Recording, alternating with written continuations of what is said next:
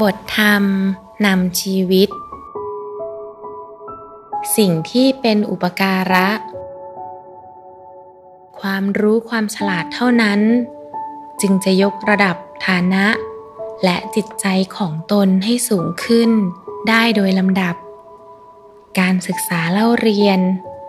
การใฝ่หาความรู้ไว้เสมอ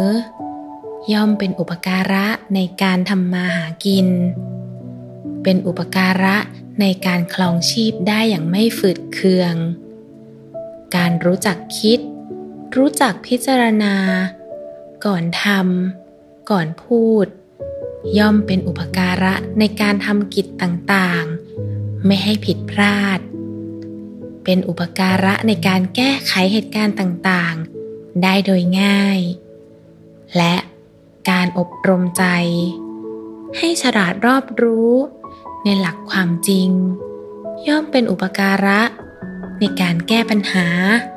และแก้ทุกข์ได้อย่างถูกต้องทำให้เกิดความสงบสุขทางใจอย่างแท้จริง จากบทธรรมปฐกถาเรื่อง ปัญญาพัฒนาตน